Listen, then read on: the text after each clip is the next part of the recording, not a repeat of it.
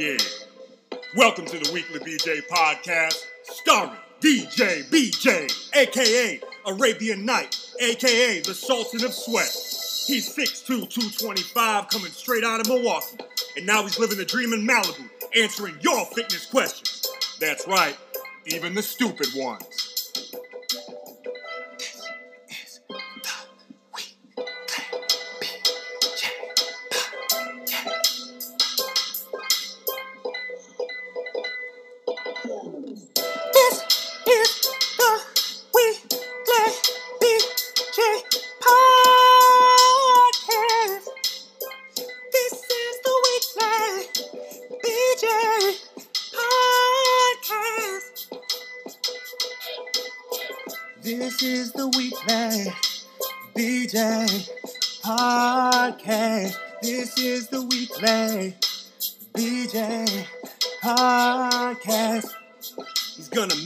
Face off.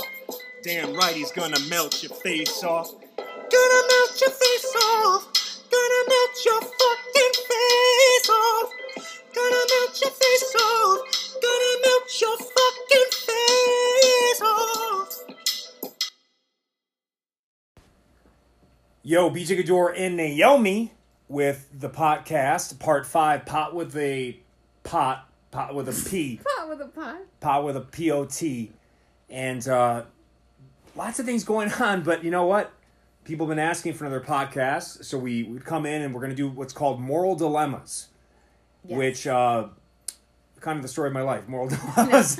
Well, I figured this is a way, because the podcasts don't have to really be topical, so this is a way where we can just put something out there, but it's actually us having fun. So it's not like we're not like losers working on a Saturday like that don't know how to just like take a breath. This is actually fun. We just happen to be recording it. Yeah, this little mental, critical thinking simulation. Yes, it's one of our favorite things to do. Yeah. Is to just have, like, we'll watch a movie and then we'll talk about the moral implications. Like, we love to have these discussions and with our close friends. And so I saw this game at TJ Maxx for, like, $5 called Moral Dilemma. And I'm like, oh, my God, this is amazing. Now, it's usually a game for, like, 3 or more people. I think 4, actually. So I'm not gonna play by like the rules per se. We're just gonna use the moral dilemmas. Yes. And talk about them. And some might be like, because there are different levels of difficulty mixed up. So some might be like we can answer and like we might be in total agreement like instantly. Sure. And some might be harder than others. So, point out too, we never played before, so it's gonna be a learning curve with this. And frankly, this is just couples listening, friends listening, whatever. Fun way to just this is like low cost fun. If you got a fucking brain on you, low cost fun. Just to set the scene. We're now in my new office man cave. We moved to Westlake Village for lots of reasons. The main reason was we needed storage for the fashion line, sleeves sold separately, so we have it now in a loft. So now we can actually feel safer with our stuff on our person, and we can ship it quicker. And more amenities, other things, the pool and the hot tub. I mean, come on. Have you seen it? Yeah, I mean, fantastic. Less money, by the way. We have less rent than we had prior. We're back in civilization because Malibu's amazing, but when we moved there, we were just working from home exclusively, so we could have worked on the moon. But now, which is basically what Malibu is, like 30 minutes to get anything done. But now we need more accessibility. So, absolutely. And it is so quiet. It is. No, it's crazy. Amazing. Like, as you've heard our other episodes about neighbors and all that, we're not dealing with, like, bodies slamming against the wall anymore, random just screams. Or anything like that, so. And we're sitting in 2 temporary movie chairs. It wasn't in the budget for me to get. You know, moving is fucking expensive. That's the one thing that I've learned about moving, is that it costs a lot. Not just money, your soul. You'll lose a year of your life, I think. We're still like 90% in boxes. Yes, and one thing to add to that is about, what was I saying? So I want to get these fucking high-end movie chairs. They not only recline electronically at the seat, but even like the headrest has electronic inclination or reclination changes. It has lights underneath the seat. Mm-hmm. Wifey says we have to wait on it, so I'll wait. But we have some temporary movie chairs. I have a stash of, I guess you would call it munchies. Classic it's like a movie theater. Candies. It is, yeah. There's like 2 popcorn containers. I have Haribo Gold Bears, Kettlebell. I'm sorry, not Kettlebell. That's fitness in me. Kettle Brand potato chips, Dots, Toblerone, Starburst, Skittles, Reese's Pieces, Snickers, Oreos, those wafers. We have the Danish cookies, those Royal Danish butter cookies. There's popcorn. Doritos. I mean, there's so much good shit over there. Pringle. There were Pringles. Because, you know, I'm single, Pringle, and ready to mingle. And I'm not, I don't but know if I was. I saw those. I saw that. That meme. It's that you have to check out this meme. It's this Pringle potato chip is a sexy man. Crawling out of a Pringle ready to fuck. With his little butt in the air. Yeah, his little fucking chiseled. Chiseled glutes. And he's got that old-timey hair and mustache. There's no doubt he hits his glutes from all three force factors. Let me put it that way. He hip thrusts, he squats, he does some lateral lunging. Really excellent glute development on this Pringle guy. Well, you know, I just realized, too, this is like, when I was a kid, this would have been my dream.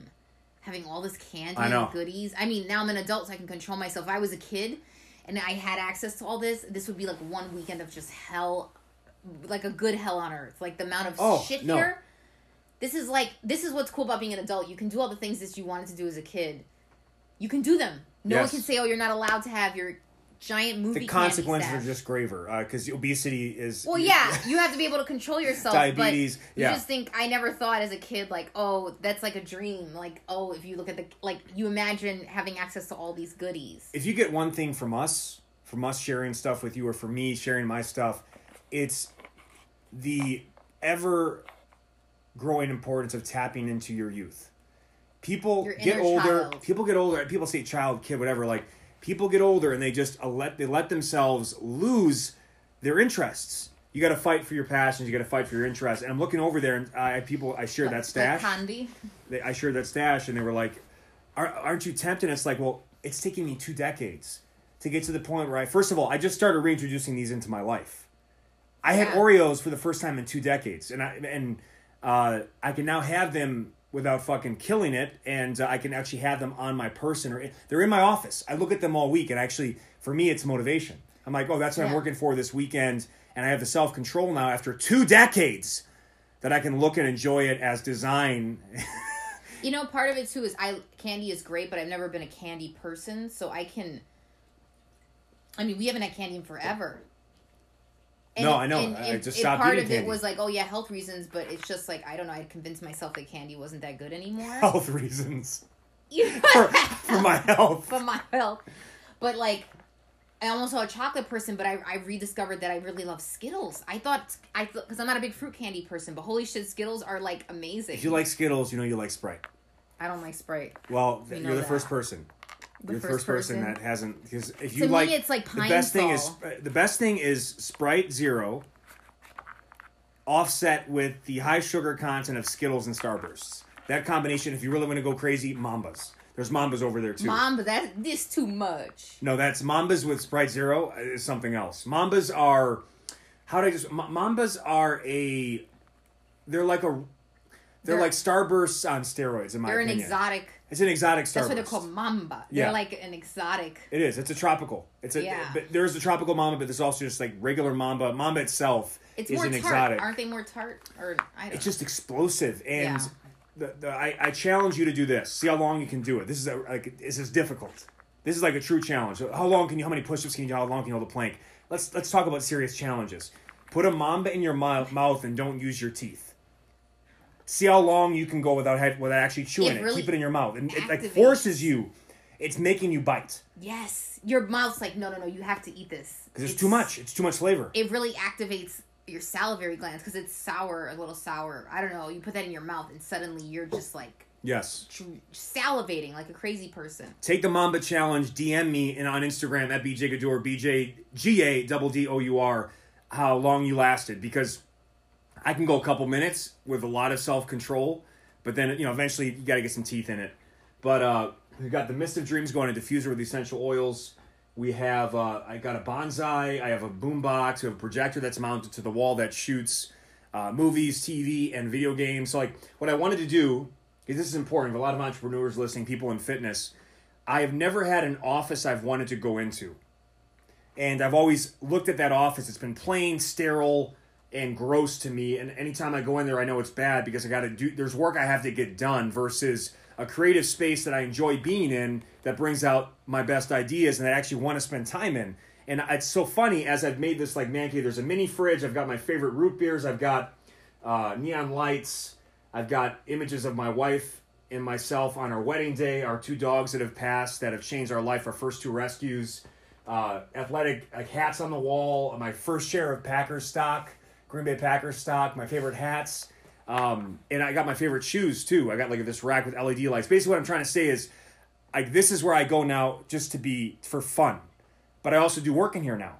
It's completely changed my approach. I'm designing the best workouts I've ever designed in my life. And when I have work to do and I come in here, I'm very efficient and I just have fun. So don't underestimate the importance of your workspace. I'm seeing just huge returns in just a few weeks that I've been using it. And you're actually, this is the first room I've ever wanted to come in that I've been a part of. Yes. Because I mean, you don't really like, this is your first room that you're like making something out of. I'm creating an experience. And what's going to be my lady cave or whatever the fuck you want to call it, my cave, is completely full of like boxes. Like it's the spare room where any miscellaneous boxes are in right now. So it's probably going to be the last room to be cleared. And then I want to have it painted.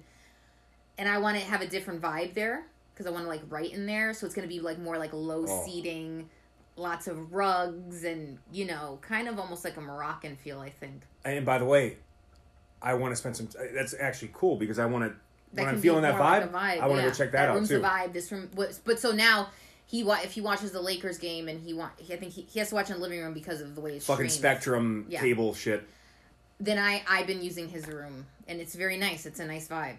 It's cozy because it's not huge, so it's really got the right size to make you feel like you're cocooned. So what? Nice and dark. What strikes you when you hit my room first? So what are the two senses that are most stimulated when you come in? Scent.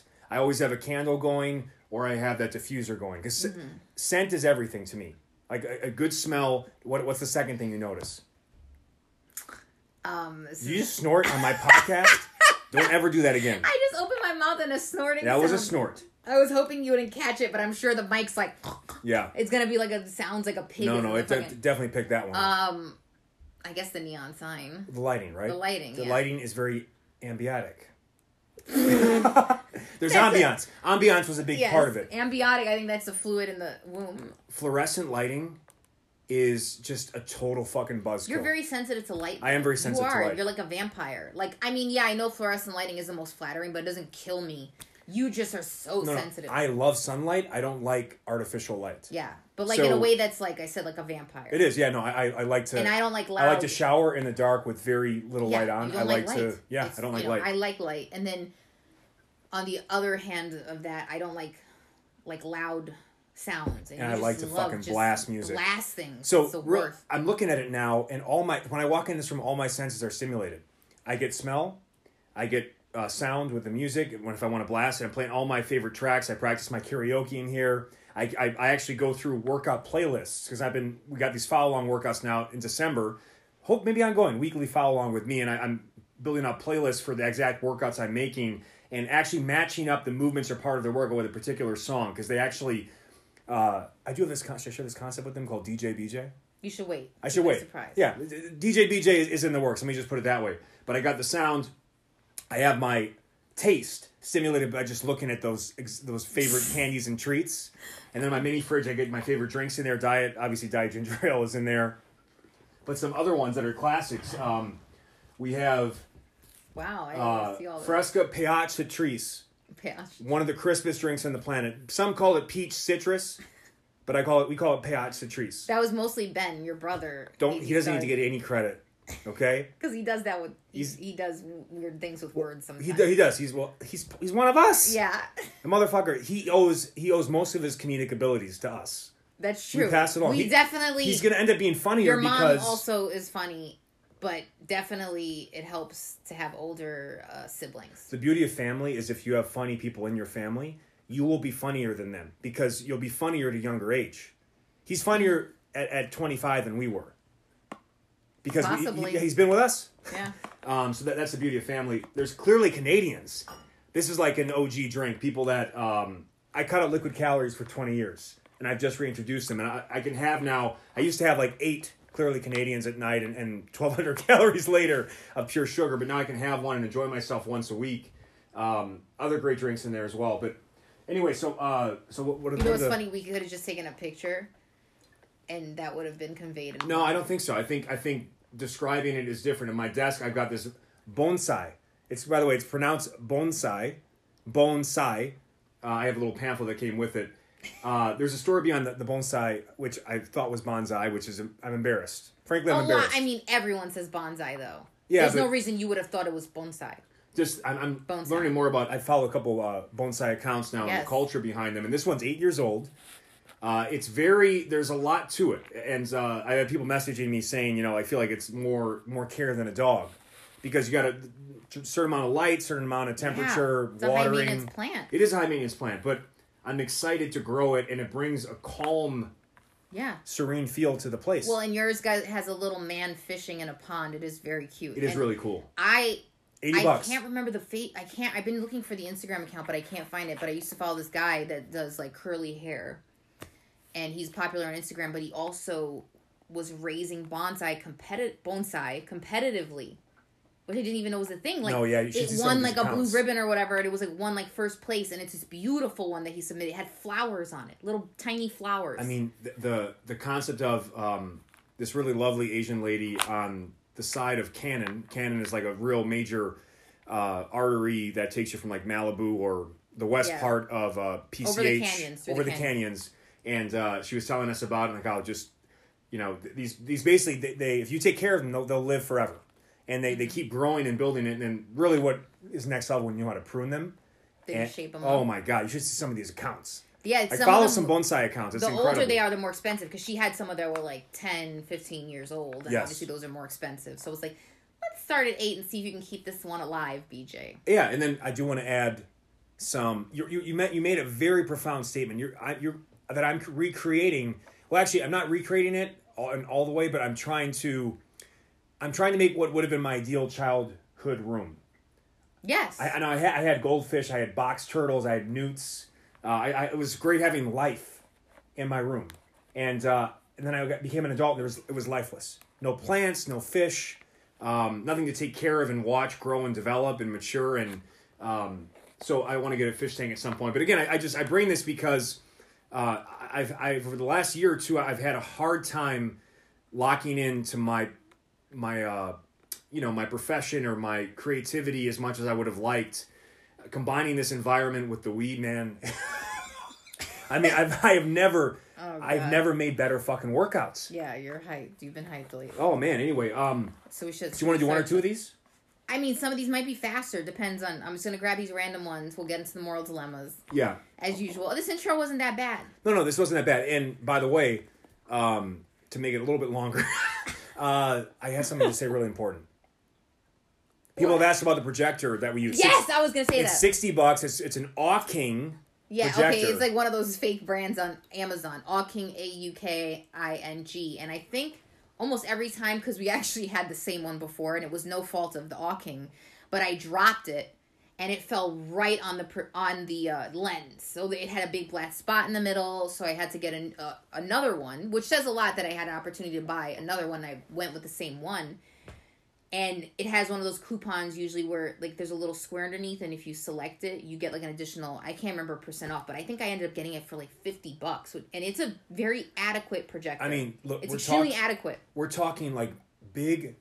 We watch outside. We talked this before in the podcast. We do outdoor projector stuff. Mm-hmm. But like literally, you have a white wall. You paint. There's also projector paint you can paint over. That's pretty affordable. That makes it even better. But even with this normal white wall, which is normal paint, I have like a 80-inch, 80 to 100-inch screen now that I just turn on the click. I connect Google Chromecast. Yeah. I have my PS4 connected. I play video games. I mean, it's incredible.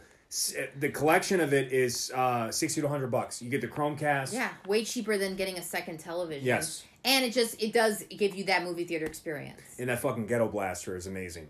Oh, the you have to admit, like this is that's like incredible sound. I have a mic come through it. So yeah, this is a fun room, man. I look forward to building it out. And by the way, if you got a man cave, send me. I'd love to see some suggestions. Yeah, people have been sharing their caves with. Oh yeah. Send some suggestions. Let's help each other build out this office man cave. Because again, I believe your office should be in the man cave. You know what I mean? People separate them, but I think my personal choice is it should be a haven. You want to be, especially if you're doing creative work, you want to be in a place that makes you feel your best at home, relaxed, inspired. So we're going to do one or two of these. Disclaimer, we have, as evidenced by the podcast, we have taken an edible or two. Yes. So, we're trying a new one, too, so I don't even know if it's... I have no idea what's... Yeah. It's called Moon? Moon Bar? Moon Bar, I think, yeah. So this is, like, we've never had it before, because I guess this is the season. Every time you go to the dispensary, it's jam-packed, and it's selling out of everything so fast. Yeah, Green Hornet is on low one of my supply. Favorites. People have asked, by the way, I should touch on this. This is a podcast. Yeah, so yeah. My favorite... this is a great opportunity to share. Those that listen to the dailybj.com, I've been making DVD level workouts all month. I've challenged myself. I'm 4 for 4 right now. I got 2 more to go. But I have been taking Big Pete's cookies in the sativa blend. I take 10 milligrams, and then I design workouts. And they've been like, again, do the workouts and you tell me if they're not the best shit I've made in a long time, if ever. Incredible workouts. But Big Pete's is a big brand that we use a lot. We love Green Hornet. It's sold out almost any time we try to get it. We love the Chill brand too. I've been taking 10 milligrams sativa pre-workout now too. And what I'm noticing, because people ask, I get asked all the time about dosing and stuff like that. Again, you got to consult with whoever you would consult. Make sure it's legal. But 10 milligrams of the sativa with caffeine, and it's like non-addictive cocaine. For a workout. Like, I've never had cocaine, but I've studied it. And it's one of the most... When they did studies on people that took, like... we saw a show on this. They gave them, like, I think, heroin, meth, cocaine, and weed. What show got away with doing this? No, but it was a test. Oh, like a scientific experiment. The guy, like, I think the weed person, like, fell asleep. The meth person was, like, really weird and... Jittery. Like, jittery. The guy who took cocaine carried a fridge out of the house by himself. You get incredible strength. Yeah, I mean, yeah. No one is like thinking cocaine makes you weak. Weak. Yeah. I mean, again, it's definitely a performance. See the last scene of Scarface to see what cocaine can do for you. Okay. But anyway, we don't want to be addicted to that. That sounds like a pharmaceutical. Yeah, yeah. Ask your doctor what cocaine can do for you. But cocaine just has. I mean, they used to do that. Huge side effects. Like when back in the snake oil days, they'd be like, "Here's cough syrup," and it'd be like heroin, cocaine. Oh, I know. Yeah. Like all this shit in it. That was over the counter. Yeah. Okay. Not even counter, over the fucking cart. I know. But so I've noticed when training now with it, beyond the fact I get insane focus and mind-muscle connection, it takes... Part of what makes me really strong is I have a lot of tension in my body. My muscles are always tensed. And if I take indica, I go to like 10% level strength because I lose all my muscle tension. So I'm basically on the moon and I have no strength and you have to help me get up sometimes. You literally, it's like each of your body parts are individual. Yeah. And so when you're walking, it's almost like you can't sink them all. I become bones. You know what it's like? Remember those wooden dolls that were like, they were wooden shaped and then they were kind of held together by string at the joints? Are like you talking about Pinocchio and the fact that you're my Geppetto? No, okay. I mean, but... You're my Geppetto. I'm your Geppetto. I think so. Because I made you a real boy? Or what the fuck? You made me a real boy, probably, yeah. What the hell? I'm a real boy! But, Eric, you know what I'm talking about. They're not skeletons, but you often see them like in a science class or like sitting on a shelf. It's just like a dangly wooden person. They're, like a shapeless wooden person. Dangle modules. They dangle. And the reason they dangle is they're like shoulders and arms and torso, but they're held together by like string. Yes. That's how I imagine your body feels... on indica, like all your different joints are held together barely. All muscle tension is gone. Incredible for relaxation, recovery. If you go on my Instagram in the summer, when I would take pictures of you napping on the beach, and you look like a dead body. You always say it looks like I fell off a 10. It looks like you fell off a 10-story building. Yeah. Yes, and I think that's a perfect example of how relaxed you get. But I go sativa. Just sink into the sand. Sativa gives me focus, energy, and creativity. And then if I take a mixed blend, I get a watered-down version of both, which is nice. It's right in the middle. It's not too far either way. But people have asked, and that's been the protocol. But I will say, I mean, if we were going to talk about the effects, I'm a very different personality type. My mind's very, like, a million miles an hour, constantly thinking about a million different things at once. And if I'm already stressed or already have a lot on my mind, sativa makes me pure. If I don't take it low, it makes me super... It just revs my mind up more. Yes. And then it's too much. I'm literally thinking about 20 steps ahead, and it's always the worst case scenario.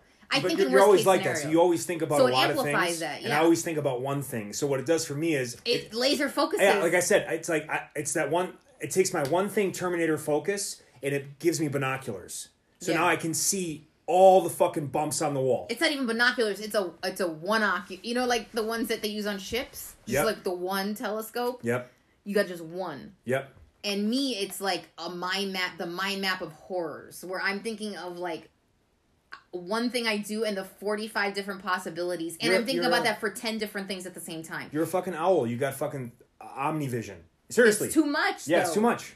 When I'm trying, it's good when I'm not stressed, but if I'm stressed, it's too much. I'm thinking about the worst thing that can happen 2 Tuesdays from now. Yes. Based on the decision I'm making, that's how I am. I need indica at that point because it's the only thing that just makes me, because to me, like I have, everything is like an emergency in my head. Like anything that goes wrong, I have to feel like I have to address it immediately or like, so it's like I get a lot of anxiety. So indica just makes me feel like, you know what's the big fucking whoop? I mean, you want to care, but you shouldn't give everything the same degree of importance that you're in a panic mode, right? Yeah. That's like, that's anxiety. You know we can swear on this, right? I would never say whoop unless I had to. If it was a clean episode, you could say big whoop. What else would you say instead of big whoop? It's a big whoop. Listen. Oh my God, we haven't even gotten to a single fucking moral dilemma. We were about to hit a moral dilemma. What do they really have going on right now if they're listening to this? That's true. Okay? You need to reevaluate. If you're still here, ask your doctor what cocaine can do for you. Ask your doctor for the performance-enhancing benefits of cocaine. But I wanted to mention this too. We have a lot of trainers listening, fitness pros, people that design their own workouts. So one thing that I noticed early on in my career when I was really into this shit and I loved it, I enjoyed making workouts. And then you make them for about 15 to 20 years and you start getting other interests or I just realizing, you know, or start thinking it's not as important as it used to be. You lose the passion or the excitement to make them, then it becomes work. So for me, in a lot of ways, the last year or two, really since leaving Men's Health, I've looked at all fitness as work. And I lost the passion. So what I'm trying to do is reconnect and find that excitement in making the workouts again, because not only is it going to make my workouts better, but frankly, you guys are going to be loving my shit more than ever, which is the goal. And I'm seeing it happen already. But the importance of having fun with creating workouts and bringing a positive attitude to the table is transformative. Because when I get in the state where like, fuck, I got to get it done. I'm busy. And then I only have a couple days to film it, and then I can still make good stuff. It's just not going to have any. It's not going to have the TLC it would. If I like what I do now, Naomi, I take a sativa. Mm-hmm. I put on my fucking favorite music to hype me up. I just get in this fucking mode of excitement and happiness. Well, you don't know all the time because I close the door, but you can hear it. Yeah, it sounds like there's a party in here. That's true. I create program design parties. And which that sounds like a good blast. It's a blast. And things, if you have trainers or coaches and you live in states, someone by Arcade on Instagram messaged me now in Minnesota. They just made it legal. Mm-hmm. So she has some Green Hornet. Yeah, I think I forget. Pretty sure that's Soleil. Is that Matthew Soleil? I'm pretty sure it is. Soleil? It's Matu Soleil. Is that by Arcade? I think it's by Kate. Well, I don't want to put his handle on blast, but. Oh, well. Sorry for the publicity. Got it's it. Private. I wish someone put my fucking handle on blast. Most people have private accounts. Got it. Everything I've done is organic at this point. So yeah, the something to consider if you find yourself. And by the way, writer's block. You creating for you a place that you can go and want to write good shit. That's my fucking. That's what I'm saying. You got to create a fantasy room to create fantasy. Oh, we're probably gonna start reading. A part of our podcast is also gonna be me reading some of my stories to BJ, which are gonna be. Fun. Can I share something quick before we start? This is oh quick. My God, we gotta start this. Guys, this is the last century. Thing. You know, there's a scroll button. They can always scroll. I know, but okay? I want to get going. I know, I want to get going too. Because by the way, we gotta get into Watchmen. Okay, because we just saw episode 5 or 6. Which one? It was 6. I think it was 6. Episode 6 is something else. We hear 7 is even crazier. We haven't seen it yet, so that's why. Don't worry if you're worried about this getting too long. We will be cutting this off at a certain point because we want to get to that episode. Yeah, no spoilers. On HBO. What a fantastic... I have to say, just... Let me get myself a Diet Ginger Ale. Do you want something? No, I'm good. I got my Diet Snapple. That is... I fucking love Diet Snapple. I do have a Peach Citrus Brewing and Diet Dr. Pepper. Maybe later. Free. Take a rain check. I'm a drink pusher. But it is so well done. I mean, they're packing so many themes, but none of it is forced. And... there are twists, but every twist is earned and every twist makes sense. It's not just there for the sake of a twist. I mean, it's just really well done. I don't want to spoil anything, but... And really, because people ask me about this difference between that and the movie. The movie was incredible. We might watch that again tonight. But there's such complexity to the character development that you need a series to do the Watchmen properly. Yeah, more time. Yeah, so... And this one is, like, the movie, and that's all, like, in the 80s and such. Yeah. But this is now. It's happening now in, an alternate world. But it's covering it's hitting all the points much more of the past. In society. Yeah. So something to consider, and we'll do that, because what I wanted to say is I have always suspected and truly believe that Naomi is the better half. More talent, more everything. So one of my goals is to be able to do for you what you did for me, which is basically be my Scottie Pippen along the way. So I want to be your wingman in this process as well and expose these people and as many other people as possible to your gifts. And not just your writing, but your storytelling and your personality and everything else. I built this audience over the last 16 years, you could say, but it's been with you. So you should be able to tap into this audience as well. And honestly, you're probably going to like her better, because I know I do. All right? So just something to consider. She tells great stories. We're going to do some cool stuff coming. And beyond, like, right now we're just kind of sharing Saturday afternoon, evening with you in a small way. We're going to share some of her stories, and I'll keep doing my fitness thing, and this could be a cool thing, or it could end up being a total fucking disaster. We'll I don't know. We'll find out, I guess. We'll find out shortly. Okay. All right, so first one. All right.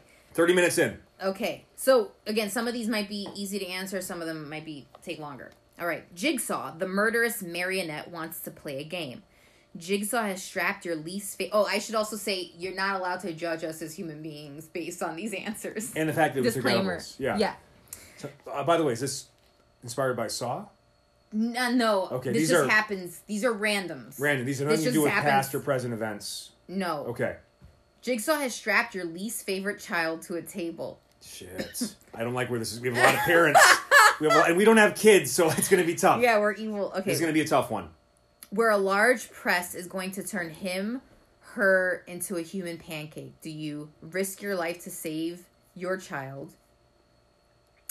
B, that's A. B, let that little bastard die. So it's your least favorite child. I thought it was your least favorite child as in if you had a list of favorite children, it was your least. But this is like your blood. Like if you had 5 kids, but this is the shitty kid that you're like, crap. We could have done without that one. Yeah. Oh, wow. So, this one's loaded. You know what? Let me read it. I don't have a kid, but I feel like it's just biological. What is a marionette? A puppet is Pinocchio. Oh, it is. Okay. That's a marionette. I guess that thing I was talking about, it was not a marionette because you can't pull the strings to control it. A murderous marionette. So this is also like fucking SAT hot words in here. Look at this. Educational. It's an educational show. For you. Well, I always said I was never a man of low intelligence. Even though I did so well in school. How do you fucking remedy that? You're a very smart man. Now, can you answer the goddamn question? Your least favorite child. I don't like how they spelled favorite with an O-U? O-U. What? That sounds like Brits made this. It is offensive. The most offensive thing I've seen. Oh, Canada. This is a Canadian game. I knew it could have been Canadian. I knew it when they do drinks right, but I don't think they do words right sometimes. They're using the Queen's English. Yeah. I mean, I love Canada Dry. I love fucking... You like Clearly Canadian. The drink... Well, Wisconsin, I feel like it's like a relative. The northern states. Yeah, we are... we see each other. Yeah. We do. That's what there's some similar accents. Absolutely. Too. All right, so I think we're equally weird and dorky and nice. Reputation for being nice. A large press is going to turn him or into a human pancake. When I heard that part, first of all, I was like, pancakes would sound good. They do sound good. And we're going to do ramen tonight, though. I'm really excited for that. I'm actually looking forward to that too. Initially, I was like human pancake, but maybe he still would be alive. So he didn't die, but he... What quality of life would that be? Well, I don't know what type of world we're living in. Is this the real world? Is this an alternate world? Because there's a murderous marionette. Doesn't happen in real life. So if this is like an alternative universe... You're not a cartoon. If he gets crushed by that thing, even if he survives it, he will beg for death. Naomi, if he survived as a human pancake, you know how much money he could make touring? He's a human. He goes around singing. He's a human pancake. You interact with him. He's a pancake, but he's human. No one wants to be the human pancake. But this is almost like a Roger Rabbit type of feel. No, this is a straw. This is a Saw type of feel, and it's going to be a horrific, horrible death for him. Okay, well, A, risk your life to save your child doesn't mean that you die. It doesn't, but you could. If you believe in yourself. Yeah. I mean, honestly, I don't have a kid, but just based on what I've heard, it's just instinctual. I'm not just going to watch my kid get crushed. And I'm usually very, coldly rational, but I just think that you can't just let your kid, even the least favorite, even the one that's going to cause you grief, forever... It's going to be the black sheep of your kids. Here's the thing. The reason... So B is so tough because B is like, let the little bastard die. It's like, oh, finally can get rid of this. Yeah. So, you're not evil. Yeah, I mean... I think there's... But a least favorite child doesn't mean you hate them. No, yeah. It just means it's not the... I just think this game's trying to sound edgy. Really, okay. The real moral dilemmas are... Honestly, this to me is an easy one. I think I would do it. I wouldn't do it happily. Do what? Let him die? No. I would save the kid. Okay. I just think that happens 99% of the time.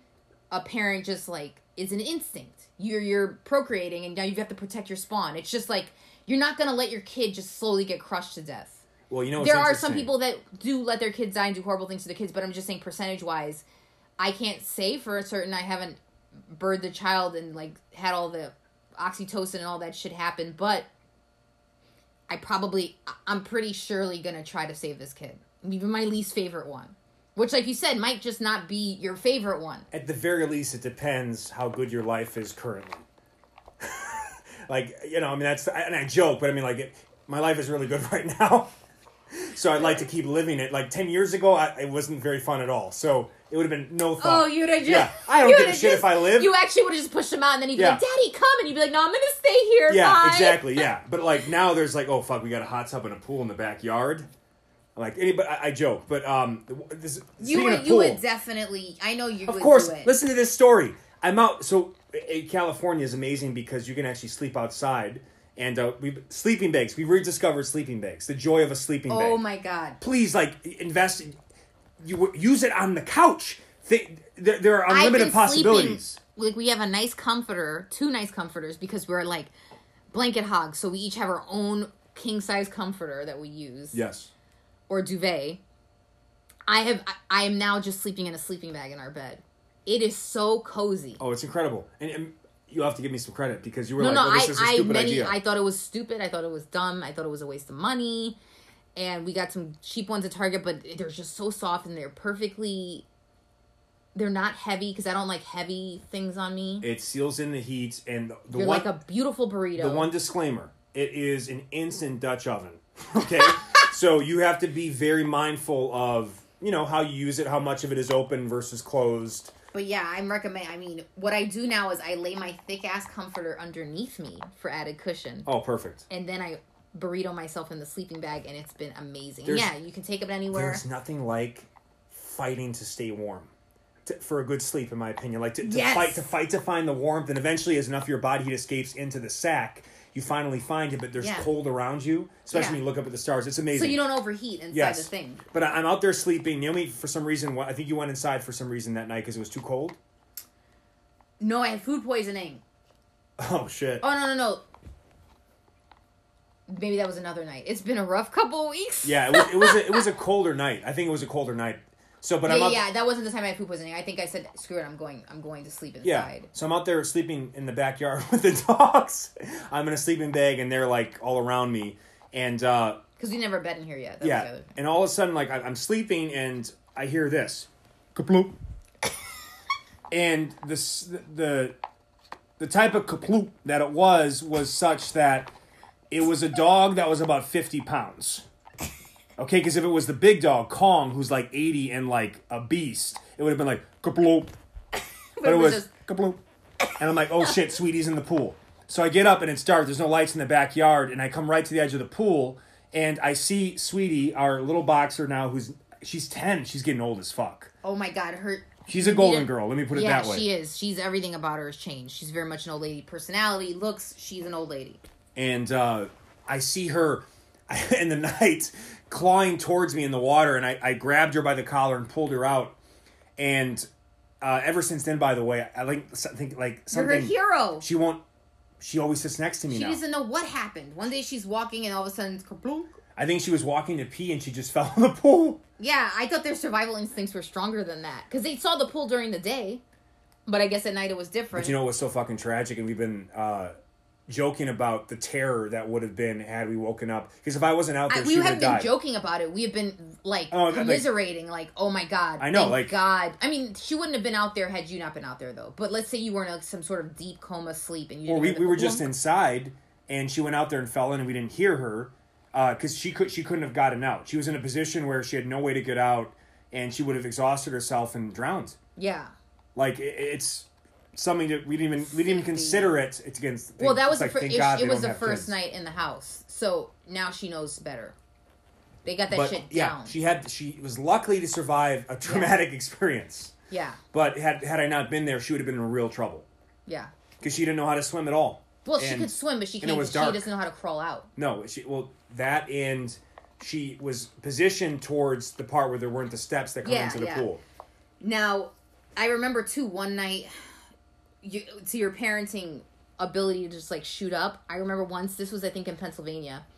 We were sleeping in the bedroom, and she screamed. I don't even know how to describe it. It was like a scream, not a, a bark. And we shot up because we used to have this huge cage where we kept her and Mustafa together because they were super close. They were the type of dogs that would never stop touching. Yeah. All the fucking time. He was the original rescue. Yeah. And so, but, you have that instinct, oh, my God, are they having a fight? And I've never seen BJ shoot. I had opened my eyes and BJ shot up like a vampire. Yeah, no, I exploded out of bed. In that room. It turns out she had diarrhea. I pity the next home intruder.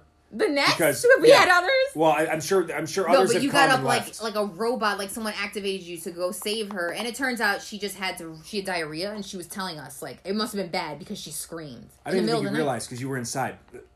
I literally, just how quickly I got and rescued her. I heard it. I heard the kaploop. I shot out of the sleeping bag. And within a couple seconds, she was on dry land. Yeah. Immediately went to the, I went right to the spot where she was, where I heard the sound. It's actually crazy. That was pure instinct. Yeah. I had no time to think. So I've got some instinct. But you knew that kerplunk was a very specific kerplunk. I knew that was not a rat. That was one of my dogs. Yeah. All right. So I think we're going to save the kid. We're going to say A. We can't fucking say let the bastard die in a fucking, even though it's a podcast, we still have money to make to live a life. It'll be # whatever the fuck those two. That one was kind of easy. Yeah, that's what I'm saying. Yeah. But yet we spent 20 minutes on that one. Yeah, sure. Okay. I'm saying, life is good now, though, so hopefully... God, they're trying to get us in trouble. This one's about children, too. Fuck. This one's harder. You spot a bus full of children stopped and a small group of zombies rambling towards them. It appears that the driver of the bus has gone missing. Do you... A, leave your vehicle and make your way through the zombies to drive the kids to safety. B, keep driving your car, pressing down on the gas so that the roar of the engine drowns out the children screaming. Oh, my God. But really, it's down to, do you risk your life to save these kids? Or do you keep going? It's a zombie horde. Honestly, again, I don't know. I don't know because imagine seeing a horde of zombies for the first time. You have no idea how to get to fight them. We don't know the rules of engagement. God, this is tough. Are these 28 days later zombies that are turbo fast? Because then you got to drive away. I'm sorry. Tough. You're not going to survive that alone. They're too fast. You'll be a zombie in 5 seconds. This is where it gets tough and this is where it gets uncomfortable because they're not my kids. You know what I'm saying? I'm serious. This is worldview. Yeah, a lot of this is worldview. When it's your kid, just like the previous one, there's instinct involved. There's that animal instinct. It's the type of shit that makes moms flip cars and shit, right? It's beyond your control. It's your biological imperative. A bus full of these random-ass kids, that biological imperative is not kicking in. Which, by the way, if this is Walking Dead type situations, those kids are not going to make it. They're not going to make it. So risking your life... But you don't even know that yet. Because it says... It doesn't say if this is the first zombies you've ever seen. In my mind, I'm thinking I'm driving on an average day, and this is the beginning of the zombie apocalypse, and I'm just seeing these for the first time. I wouldn't even know how to save these kids. I know. We don't know what we're dealing with. You don't know what they are. You don't know if it's transmissible. Is this contagious? I know. If I get out of the car and breathe the same air as them? And God, I fucking hate getting on buses. So just... Oh, then you're in a bottleneck. You're trapped. that. It's the worst. A school bus. Maybe I'd like honk. I'd try to see what I could do to like divert the attention of the zombies. Honestly, I'm not getting on the bus right now. Driving down the road, going to Target. The roads are eerily quiet. Oh, look, why is that bus randomly stopped? Oh, a horde of zombies. I'm sorry, like I don't think I'm going to save those kids. Not just like, am I going to do it, but even if I tried, I'm not going to make it through that fucking bus. One thing that no one can argue is that you're not going to save every one of those kids. No. So then it's like, okay, which ones do you save? Because, by the way, can we or can we not drive the bus? Because it sounds like the bus is broken down. If the driver left, because the driver... Or he's a zombie, for all we know, because we don't know how this fast then we don't know if one of the kids was already bitten. Yeah. And we don't know if it's set in. If I'm going to survive, and this is the brutal truth of the zombie apocalypse, you have to be rational and think a little farther if you're going to survive this. And expect it to always expect the unexpected. Yes. So, like, if this is, I'm going to assume this is my first zombie sighting. I'm just going to go by that assumption that this is not something that's, like, I'm not 5 years into the zombie apocalypse. This is my first day. This is my first introduction. I mean... I know we all think we're going to be the hero, but chances are I'm going to just drive home, regroup with my family, and try to figure out what the hell's going on. What are these things? Like, what disease is passing? You know what I mean? Like, there are... We think we know how zombies spread. Oh, by biting. But these are made up characters. So how would real zombies in the world work? We don't know. What if it's just droplets of blood transmit it? In a world where you have to expect the unexpected, this is like a movie trailer. In a world you have to expect the unexpected, all we know is that the bus driver is no longer there. We know nothing else. Yeah. In a world where we have to expect the unexpected. What if all the kids are already zombies in there? You just see them through the window and you think that they're regular kids. Yes. And you go through all this battle and you heroically fight, let's say on the low end, 4 or 5 zombies, and you get in there and you go, "Come on, kid." And one of the kids turns around and goes, "Rah!" and bites you. That's my writer brain going in. But yes. Wouldn't that be a twist? It would be a twist. And you went to save these kids, and they're all zombies already. And also, then they take you down. What are you going to do with these 20-plus kids? Yeah, now you got, like, a bus full of kids to raise when there's no resources. Well, even the woman with the shoe house, remember that one? She had, like, 20 kids in there? The lady that lives in the shoe. That looked hectic. That looked like a hectic life. I know, but there's a little smoke coming out of the shoe. I honestly thought that was so cool when I was a kid. Like, I wanted to live in a fucking giant shoe. It was the coolest concept. I wanted to live in a giant shoe. How could they do all of that in a shoe? Just to have access to that shoe. Think about it. To have a shoe that big? If I'm going to be completely honest, and this might sound like I'm being hyperbolic, another fucking big word there, I would love to build my own house in a shoe form. Yeah, but yours would be like Air Force Ones. Or Air Maxes. Can you fucking imagine a fucking Air Jordan 11 low house? No, you got to build a... If you're going to build a house, it's got to be a high top. It's got to be high top. An AJ1 is classic. An Air Force One, frankly, is beautiful too. An Air Jordan 1 would make an amazing house. I'm looking at it right now. The gold one. This is why it's good to have design and good shoes in your fucking room. If you dig them. That actually would be amazing. Because it's always like in the books, it's always like a boot. But that would be your house. If you became a man who decided to raise a bus full of orphans in the zombie apocalypse and you build a house that was a shoe, it would be an Air Jordan house. And all the rooms would be like, that would be the AJ-10 room or that'd be the Air Force 1 room. Or that would be the Samba. Samba's, by the way, my new favorite fucking training shoe. But not a good shoe to make a house out of. It's too low. Well, it's more of a... It's too small. It's a casita. Yeah, like a studio apartment. Yeah. It's not going to raise a bus full of orphans. We've got 13 minutes left, by the way, so we can get one or two more of these in. But yeah, so just a final conclusion on the second one. Man, it's great to be a hero, but also you have to understand this is not like... This is a situation where the chance of you being able to save these 20 kids without dying is like it's 0.001 in my opinion. You don't know what the fuck is going on. Yes. You don't even know how to fight these things. And even if you do it, there's no way you can actually take care of them ongoing. No, so they're gonna die horrible deaths in the zombie apocalypse. It's an uncomfortable answer, but I do think if people are being completely honest with themselves that. I mean, congratulations if you're the person who's going to go on the bus and single-handedly fight zombies that you don't even know how to kill. Yeah. Or if they will turn you instantly into a zombie. And it's a bus, not a tank. Like, it's a tank, and I know I'm protected inside of that tank. Well, and I know there's some people, I don't know what states people, I mean, there's plenty of people here that carry. Like, I fucking know that. But I'm just saying, this is America, people carry.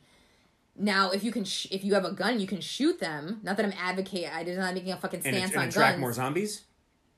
That's possible, but that's only in The Walking Dead, right? Like, I mean, there's different zombie rules. That's the thing. You don't know what you're dealing with. You don't know. I would maybe drive by. Pew, pew. And then, but even then, the kids are going to die. You have, you have a laser gun in this imaginary world. Pew, pew, pew, pew, pew. Pew, pew. What type of shooting do you do? And then... Still, even if those kids got out the bus, they'd immediately get swarmed and murdered. Can you fucking imagine the grocery bill? I know it's like, technically if it's an apocalypse, you can steal everything. No, but it's also like, how many shopping carts? How many trips? Every trip is a potential death sentence in the zombie apocalypse. So let's do another one. Oh, wow. There's a zombie theme. Another one? But it's more of a medical dilemma. So number 3. You are told by epidemiologists that you may be an asymptomatic carrier of the zombie virus. And this is what happens when you try to save kids on a bus. And this is, skin? Skin no, doctor? Not dermatologist. Okay, but what's a geneticist? Epidemiologists, they study, like, disease patterns and stuff. Like, they work at the CDC, for example. Okay, there we go. So, Start again, then. You were told by epidemiologists that you may be an asymptomatic carrier of the zombie virus, producing antibodies that could be used to counteract the virus. However, to be certain, they plan to introduce a known sample into your body and study its effects. Agree? Do you A, agree, uncertain if you will turn? B, refuse, knowingly giving up a chance to improve the odds of survival for the rest of the human race. Wow. So this is a hard one. Let's finish on this one, because this one comes down to belief system. It does. Like, do you believe that there is legacy worth building? Because if you want to have your name on a library and it matters to you and you think that's important, and you want to have an impact on people that are here even when you're gone, that frames the discussion differently than you think, once I'm gone, I'm gone. Saying you want your name on a library is understating it, because it's you saying, my life is not worth sparing. You know, basically the greater good is worth my life.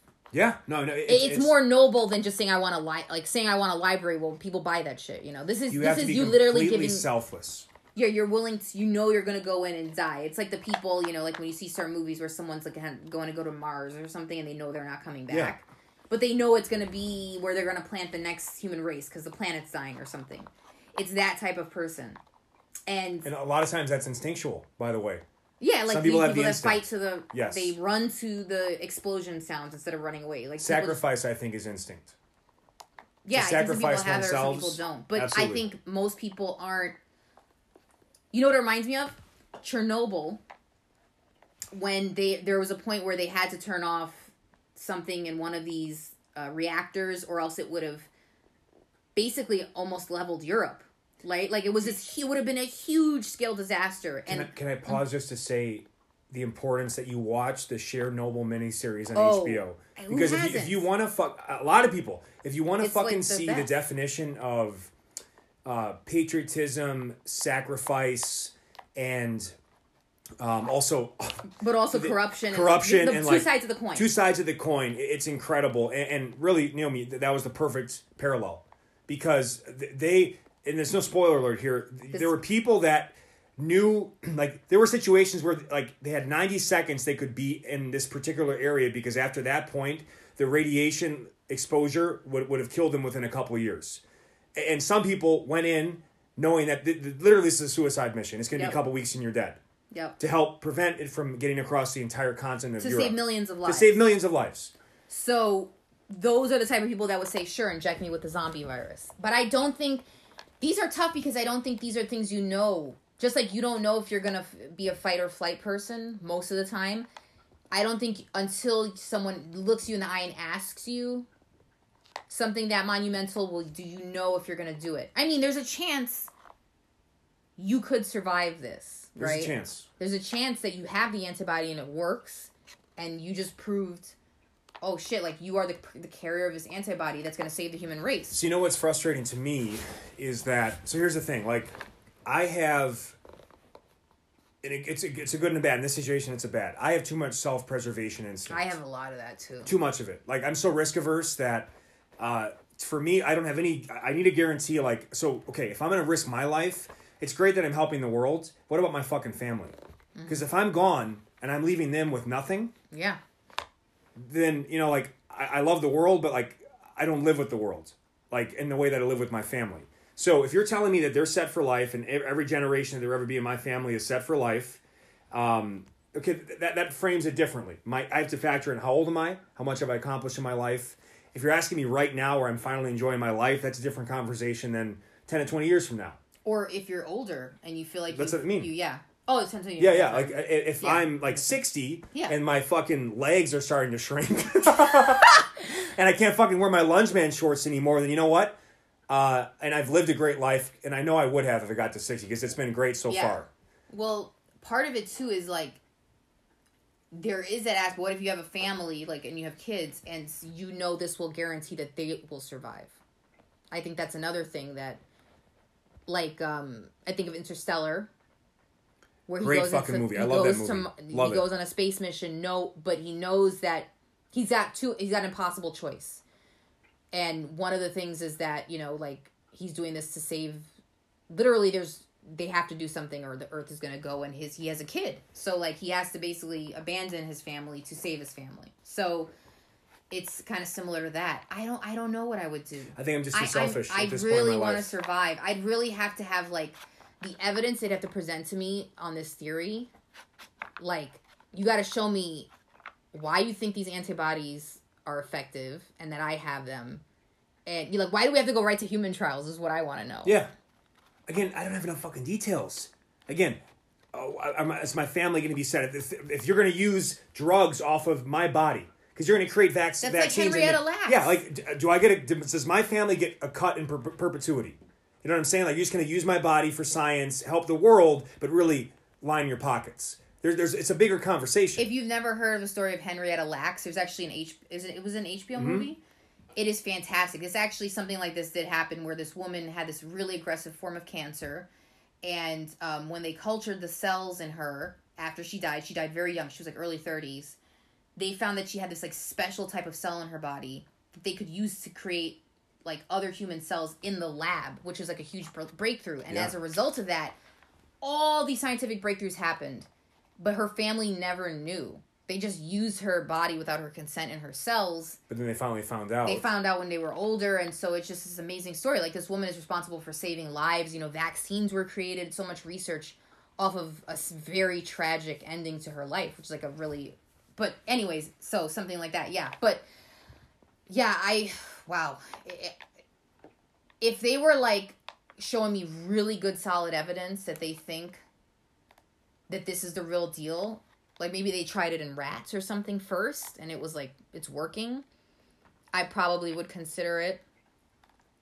But like you said, a lot has to do with age. Like, if I'm later in life, I guess if I'm going to go out, this is the way to go out, right? Yeah. Like, absolutely. Like, it's like the scene, the dad in Braveheart, of like, you know, the guy with the big red beard, and his dad is like him, but with a gray version of that beard.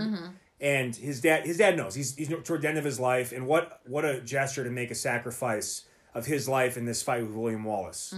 And but he made the sacrifice, not his son. His son was out there fighting, but he made it so his son could continue. Yeah, these are different scenarios, right? Yeah. Right now, not knowing if my family would be taken care of ongoing because I'm important to my family in that way for them to be successful and have fun and enjoy a good life.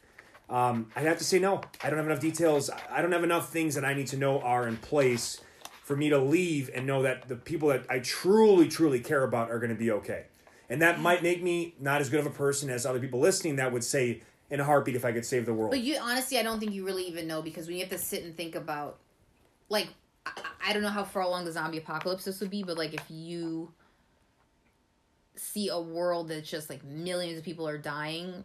I mean, that's a lot of pressure. It's maybe more convincing than the hypothetical. Yeah.